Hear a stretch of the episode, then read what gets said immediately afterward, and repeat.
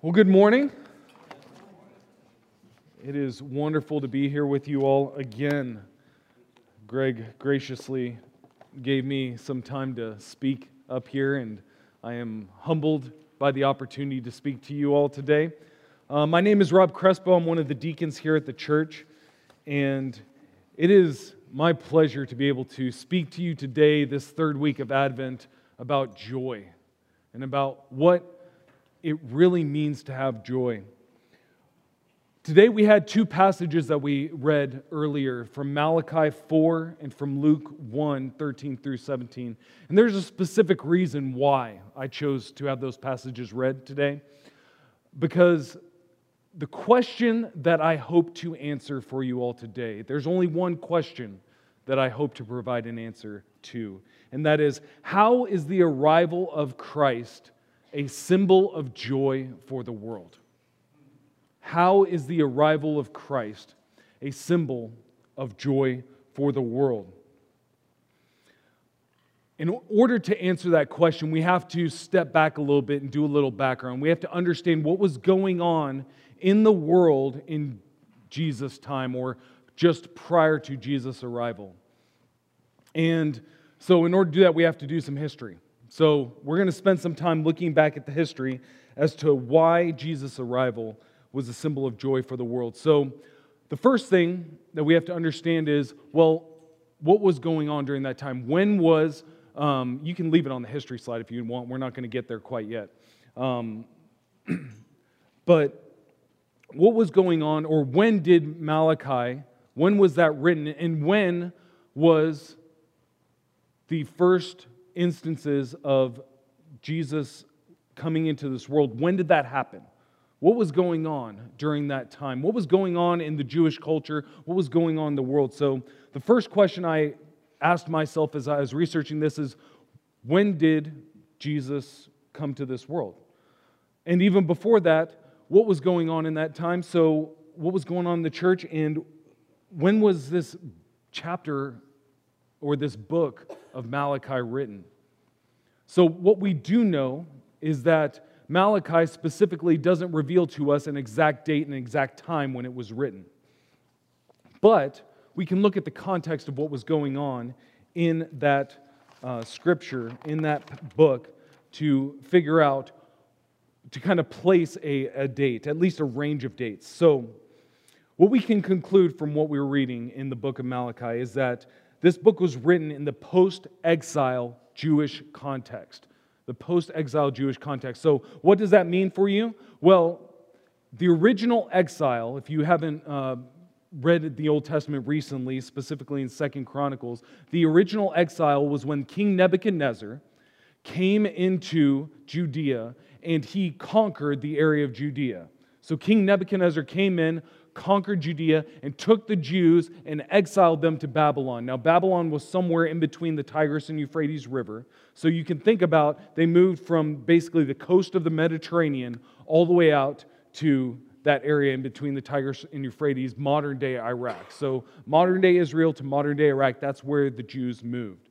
And they became slaves under King Nebuchadnezzar. So, when you think of King Nebuchadnezzar, what I want you to think about if you remember your old Bible stories from uh, Sunday school when you were growing up, if you went there, was think of Shadrach, Meshach, and Abednego and Daniel, right? So you guys probably remember those stories. So I'm going to just give you a quick synopsis of what happened during that time. So, first, King Nebuchadnezzar exiled the Jews.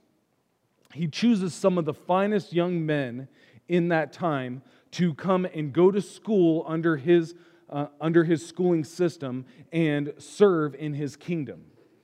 So they're offered the best teaching in the ways of the Babylonians. They're offered food and wine from the king's storehouses. And Daniel, at that time, because of the food that was being offered, he said, This food is unclean. I can't eat this and serve God. He was convicted about that. And so he led three other men, Shadrach, Meshach, and Abednego, who had all been given new names. And he said, No, we're not going to do this. And the guard was like, Hold on, you have to do this. Because if you don't, and you start looking weaker than everyone else, it's going to be my fault. I'm the one that's responsible for your raising up and for your uh, for your feeding and for your health and everything like that. He said, Hold on. Just, Daniel said, Hold on. Just hear me out here. Give us a week. All right? Give us a week. We're going to eat this food. We're going to eat just vegetables. Just bring us vegetables, all right? Vegetables and water. We're not going to have any wine. We're not going to have any of the choice foods, the delicacies, the meat, or anything like that. Just give us vegetables. And in a week, look at us and see how we look.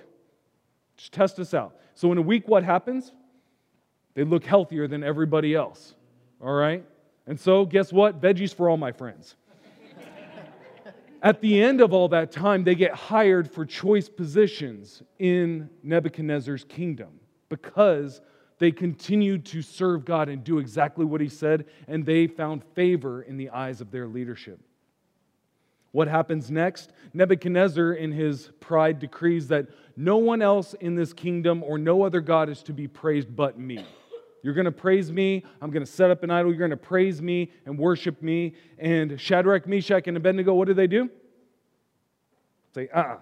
no, we're not going to do that. And they said, hold on. I'm going to give you a second chance. You guys come praise me and we'll be all good. They said, no, we're not going to do that.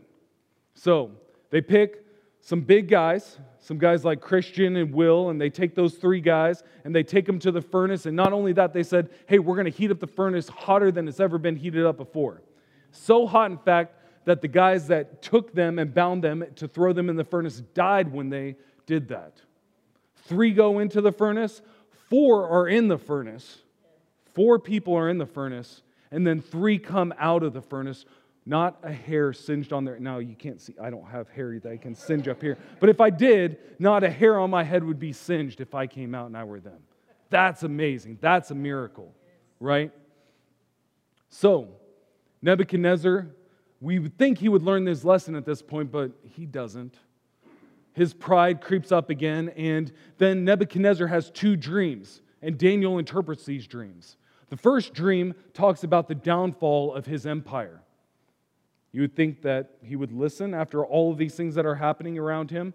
Daniel interprets that dream, tells him about it, and he says, Great, you're promoted. But he doesn't listen to Daniel. A second dream comes. This dream talks about his personal humiliation and downfall.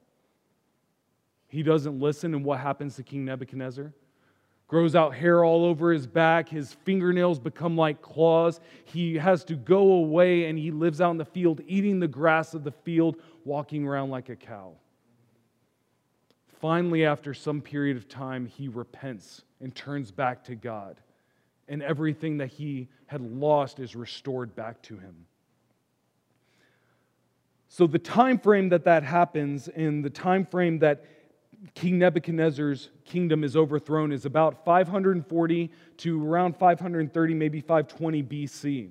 That's when King Darius, the king of Persia, conquers Babylon and begins to rule over the Israelites instead. So, first it was the Babylonians, now it's the Persians that are ruling over the Israelites. And when you think of King Darius, you should think of Daniel in the lion's den, right? You guys remember that story? Darius is tricked by his trusted advisors to have his kingdom worship him instead of anyone else and to pray to him alone. And his, so he makes a decree that no one else should be prayed to except for him. Daniel goes and prays. His trusted advisors were setting Daniel up and they saw him praying. So they bring him to the king and they say, Hey, Daniel, this guy that you really liked, he's praying to someone else besides you, and you decreed it. So you have to you have to punish him. And Darius, who really liked Daniel, was like, "Oh no, what did I do?" So he has to follow his law that he set up. Otherwise, what does his power really mean? So he throws Daniel into the lion's den. An angel comes and shuts the lion's mouth. Daniel gives a shout out to God after one night in the den. He's removed from the den, and then the trusted advisors become Scooby snacks for the lions. And Darius praises God. So maybe he actually learned a little bit from all of this. then we see that the temple is under King Darius, the temple in Judea, in Jerusalem, is started to rebuild. We get all of that from uh, the books of Ezra, the books of the book of Nehemiah, And this is also addressed in Malachi. If we read Malachi 1 7 through 10, it talks about the offerings that are offered in the temple. Well, the offerings could not be offered in a temple if the temple had not been rebuilt.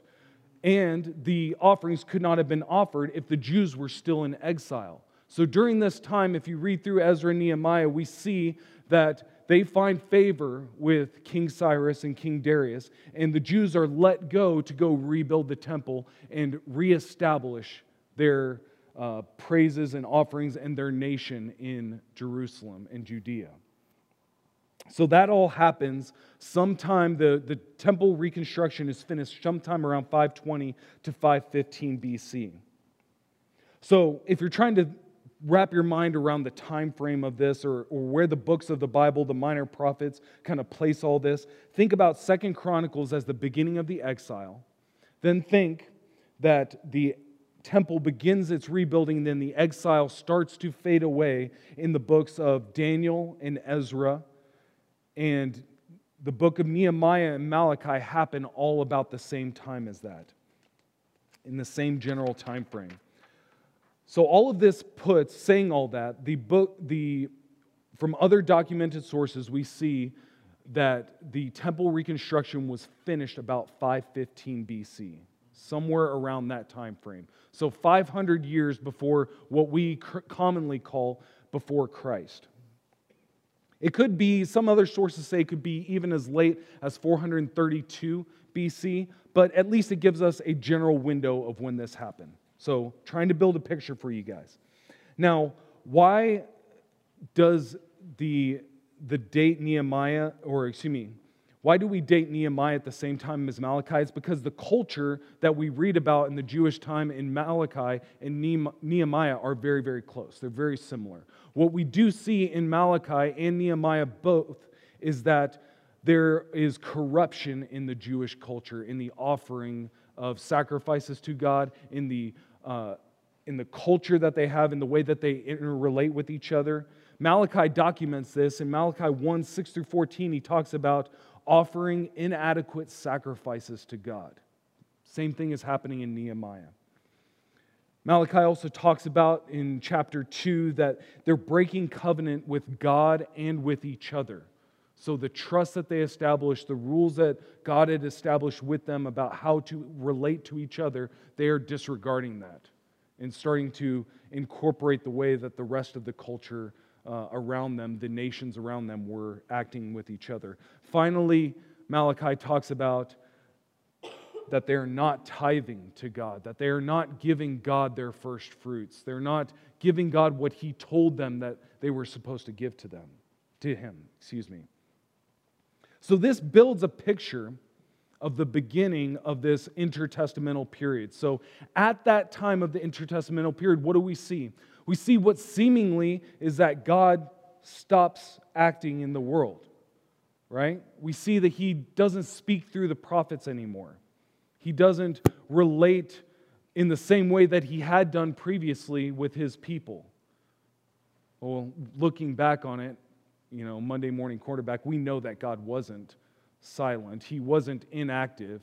He was just preparing the stage for what he was about to do.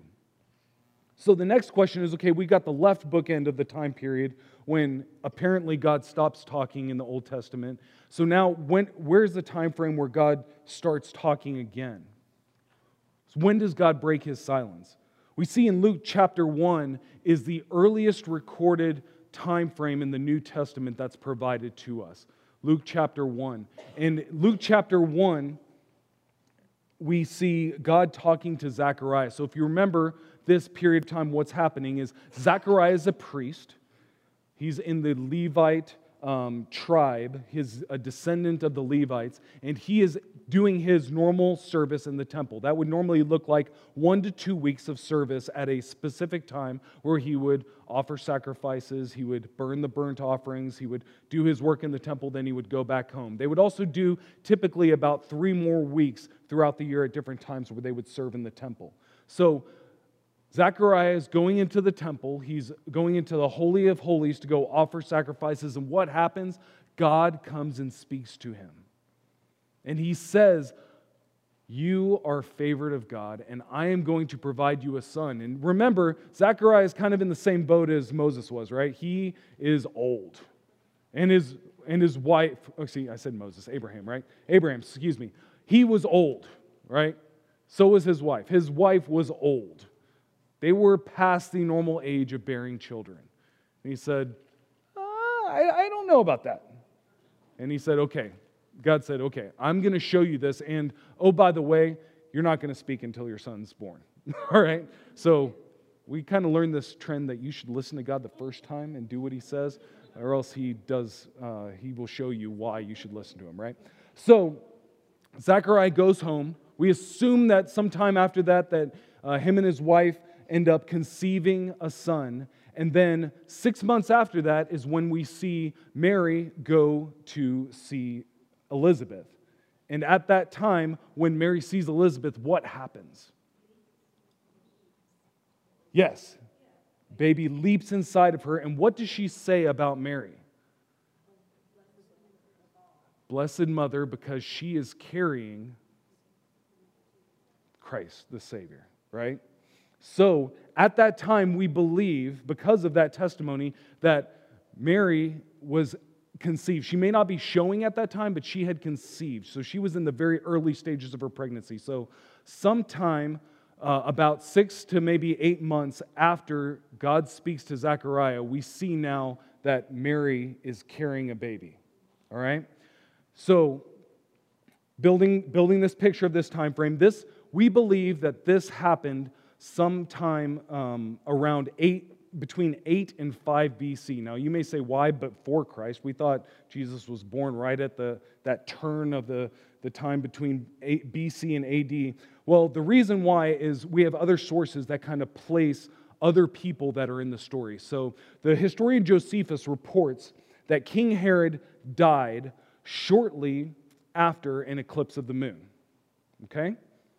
That's important because astronomers now, because of modeling and computers and things like that, are able to go back and they're, able to understand the planetary motions and stars' motions, and they're able to place the lunar eclipses during the time of when King Herod was reigning. Because we know when he reigned, so we can place the lunar eclipses about that time. And what they came up with was March 23rd of 5 BC, March 13th of 4 BC, in January 10th of 1 BC. Other sources tell us that Herod died shortly or right around the time of 4 BC, so that 1 BC date is out of there. So now we have basically a two year period where we think that Herod uh, was at the end of his reign and probably died. So, what does the Bible tell us that happened sometime before Herod died?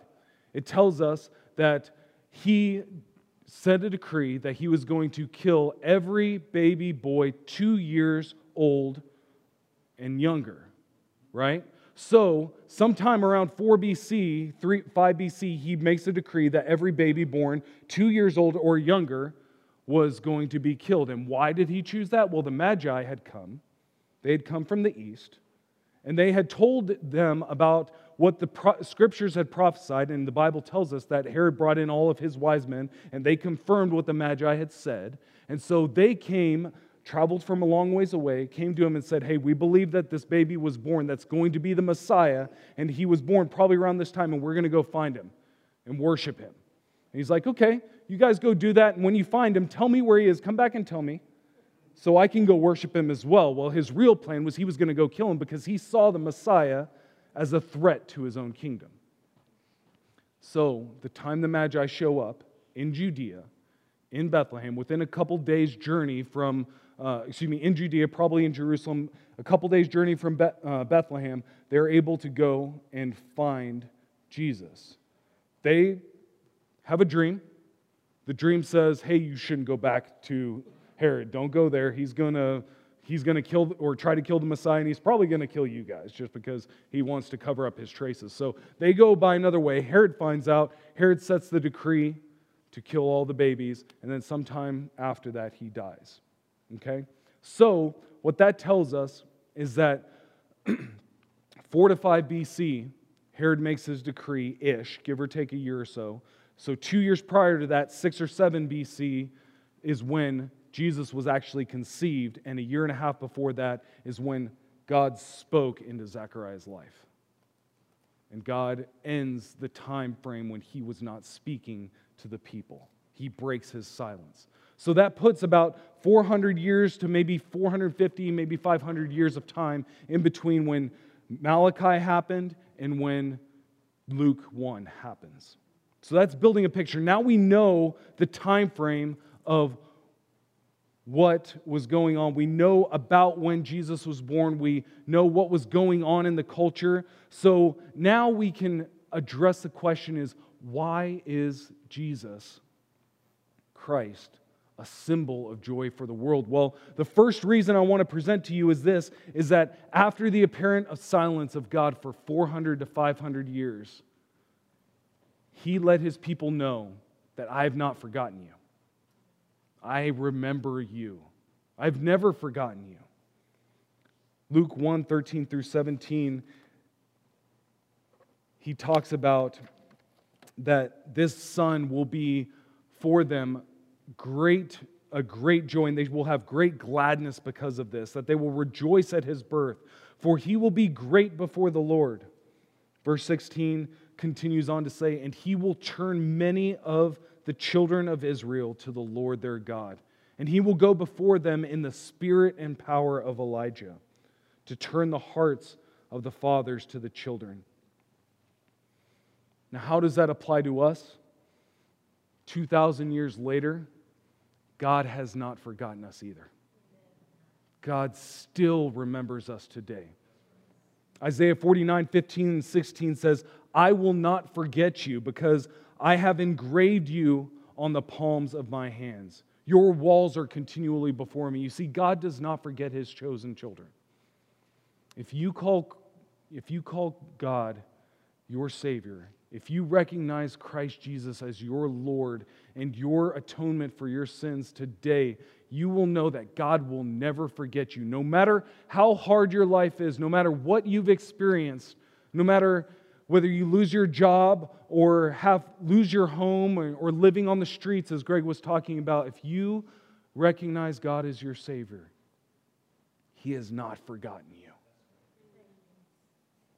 Second chronicles 7.14 reminds us that if my people who are called by my name will turn from their wicked ways and pray and repent then i will hear from heaven and i will remember them forgive their sins, and heal their land. God remembers us, and He will forgive all of our sins. That is the first reason why Christ is a symbol of joy for the world. Secondly, instead of inadequate sacrifices, the second reason is instead of inadequate sacrifices of the people of Israel, God's perfect atonement has finally arrived. God's perfect atonement has finally arrived. See, the Bible gives us a couple examples of what inadequate sacrifices look like.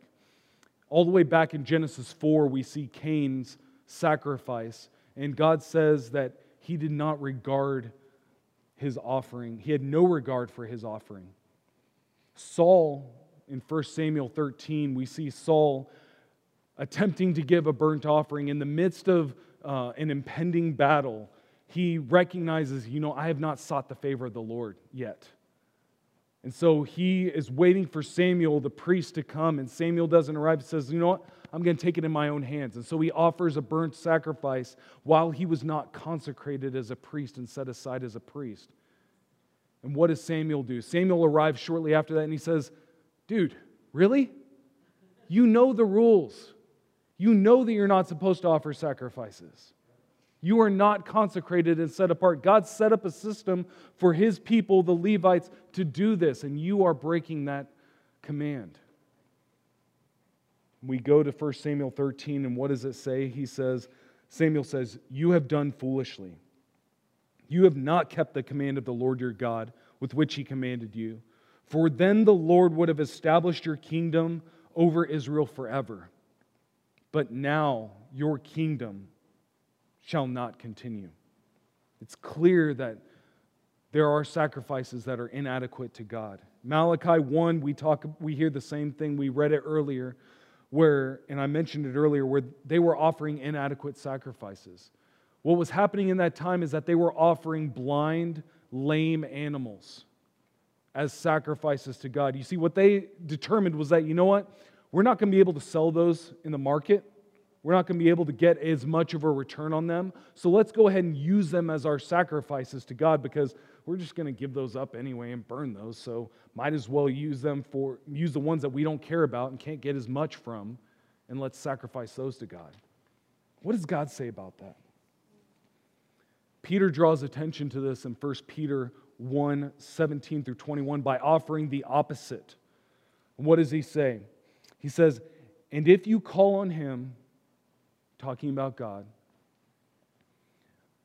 Father, if you call him Father, the, the one who judges according to each one's deeds, conduct yourselves with fear during your time upon earth, knowing that you were ransomed from your futile ways, inherited from your forefathers, not with perishable things like silver or gold, not with things that are imperfect like silver or gold, but with precious blood, the blood of Christ, like a lamb without blemish or spot.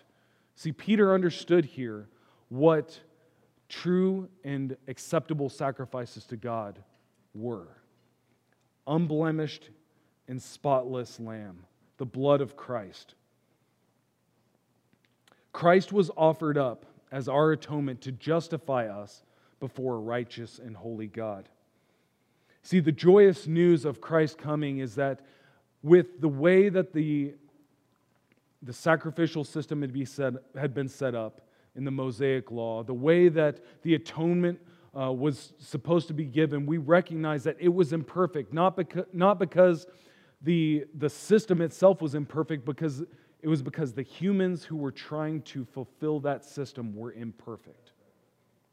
We would never be able to fulfill the law perfectly.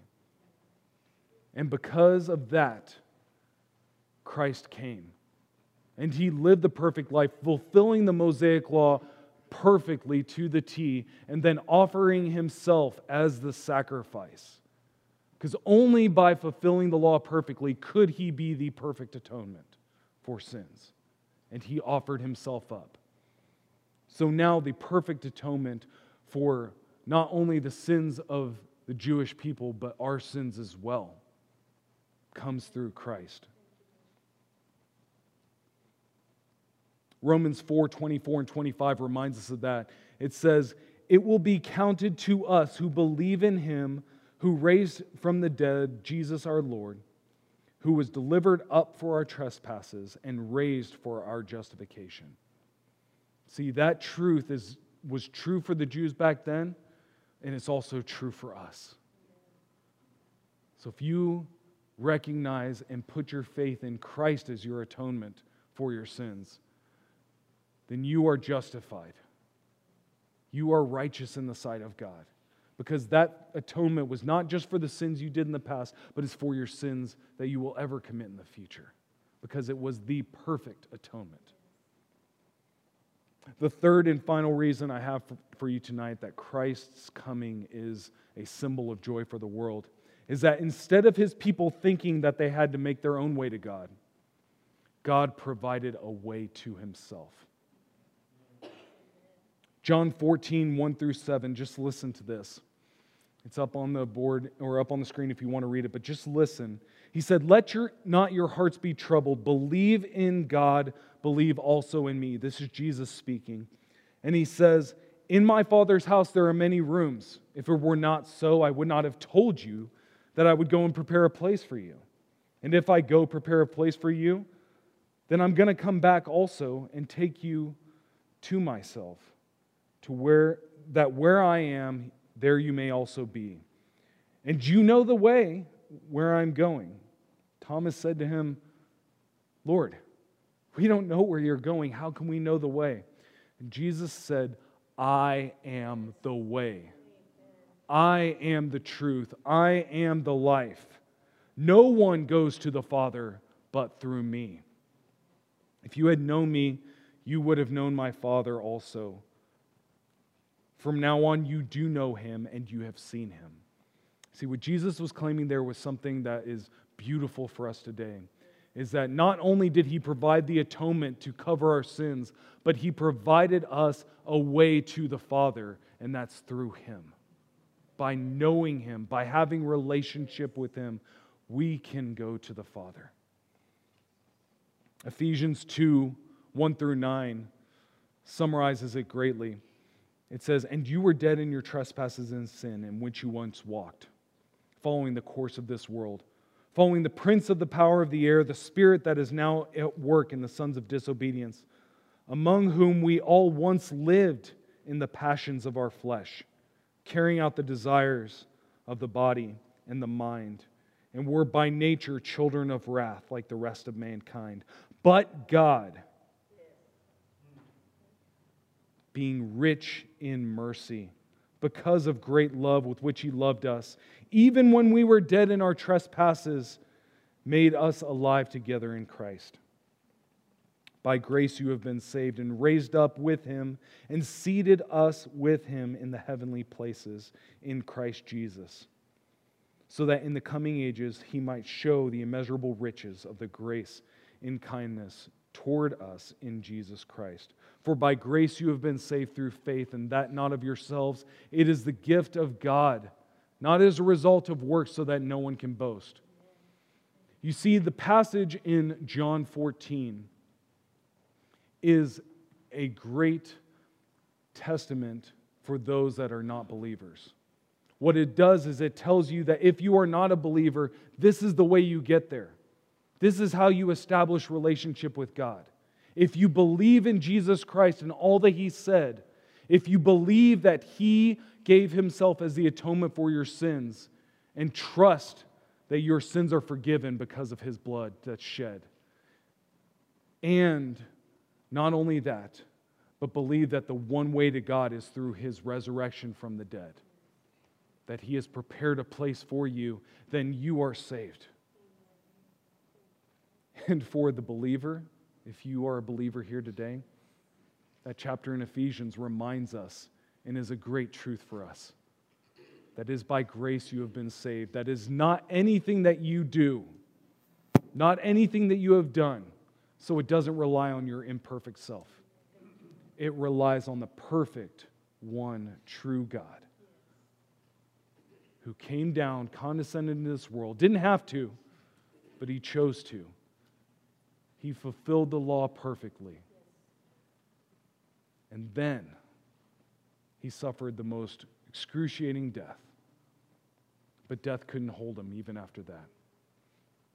He raised from the dead to go to heaven to prepare a place for us. And the truth in all of that is, is that he said he's coming back. He said it himself. He is coming back. This, my friends, is the reason why Christ is a symbol of joy for the world. It was a symbol of joy for the people who were living 2,000 years ago, and it is a symbol of joy for us today.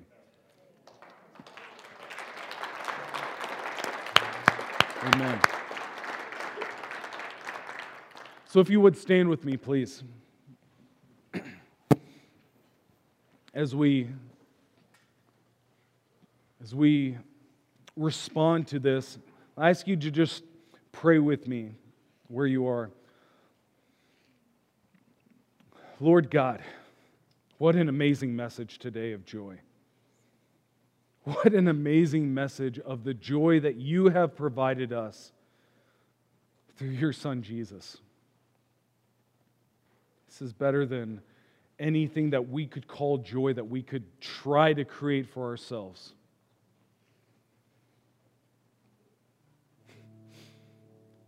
It's amazing how you set up the stage 2,000 plus years ago to make the grand coming of your Son a beautiful unveiling of your plan to redeem the world.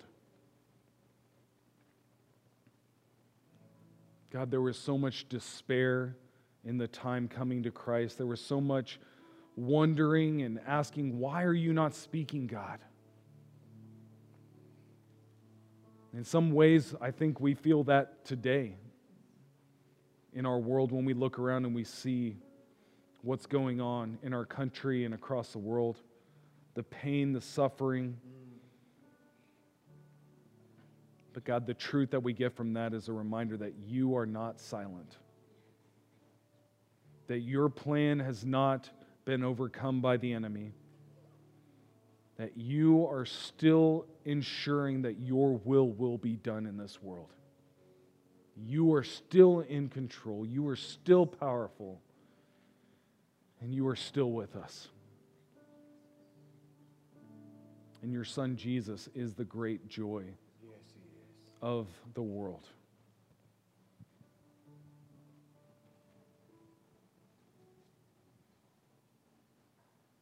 You know, if, if today, if you don't know the Lord Jesus Christ, today is the day for you. Today's message is for all of us, not just to remind us and turn us back to God. Maybe you've been dealing with some sin in your life and you haven't turned it over to God. This is a message that reminds us to repent and turn back to God because He will provide us that great joy, the joy that we were trying to seek in other things. But if you don't know God as your Lord and Savior, then this message is for you as well. It's a reminder that there's nothing that you will find in this world that can provide you with the joy that the Lord Jesus Christ can. Nothing. And all you have to do is recognize that He has done that for you. He has saved you through the blood of Jesus Christ. Surrender to that atonement, surrender to His action that He did for you, and say, God, I'm a sinner. I need you to save me. I can't do it on my own. You've got to do it for me. Take the reins of my life and be in control from now on. Forgive me of my sins and cleanse me of my unrighteousness. Mm-hmm. I want you to be in control from here on out.